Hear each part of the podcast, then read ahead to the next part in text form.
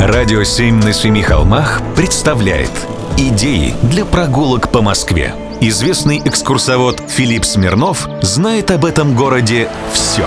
Прогулки со Смирновым. Здравствуйте. Есть такая профессия – актер. И у всех нас есть любимые артисты. А у артистов, так тоже бывает, есть собственные дома. К одному из таких я вас и приглашаю.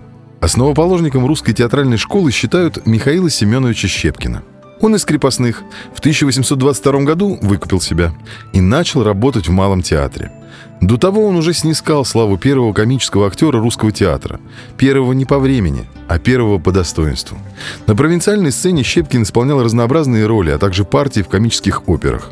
Как пишут, его игра отличалась ярким темпераментом, юмором, жизненной правдой.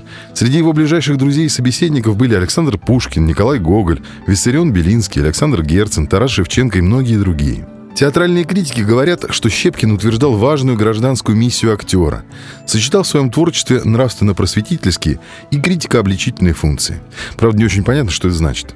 Он был противником зависимости от случайного вдохновения. Он стремился найти объективные законы искусства актера.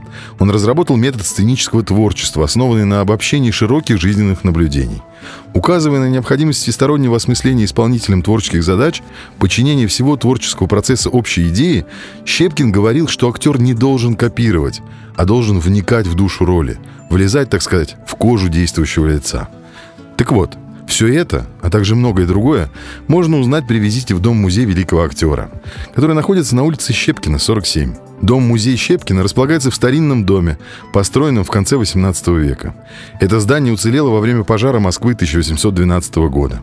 И именно здесь последние четыре года своей жизни прожил великий русский актер.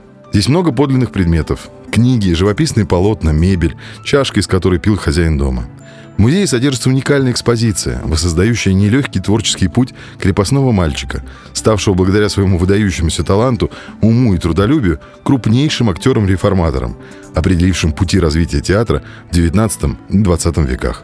Сходите, посмотрите. Прогулки со Смирновым. Читайте на сайте radio7.ru. Слушайте каждые пятницу, субботу и воскресенье в эфире «Радио 7» на Семи холмах.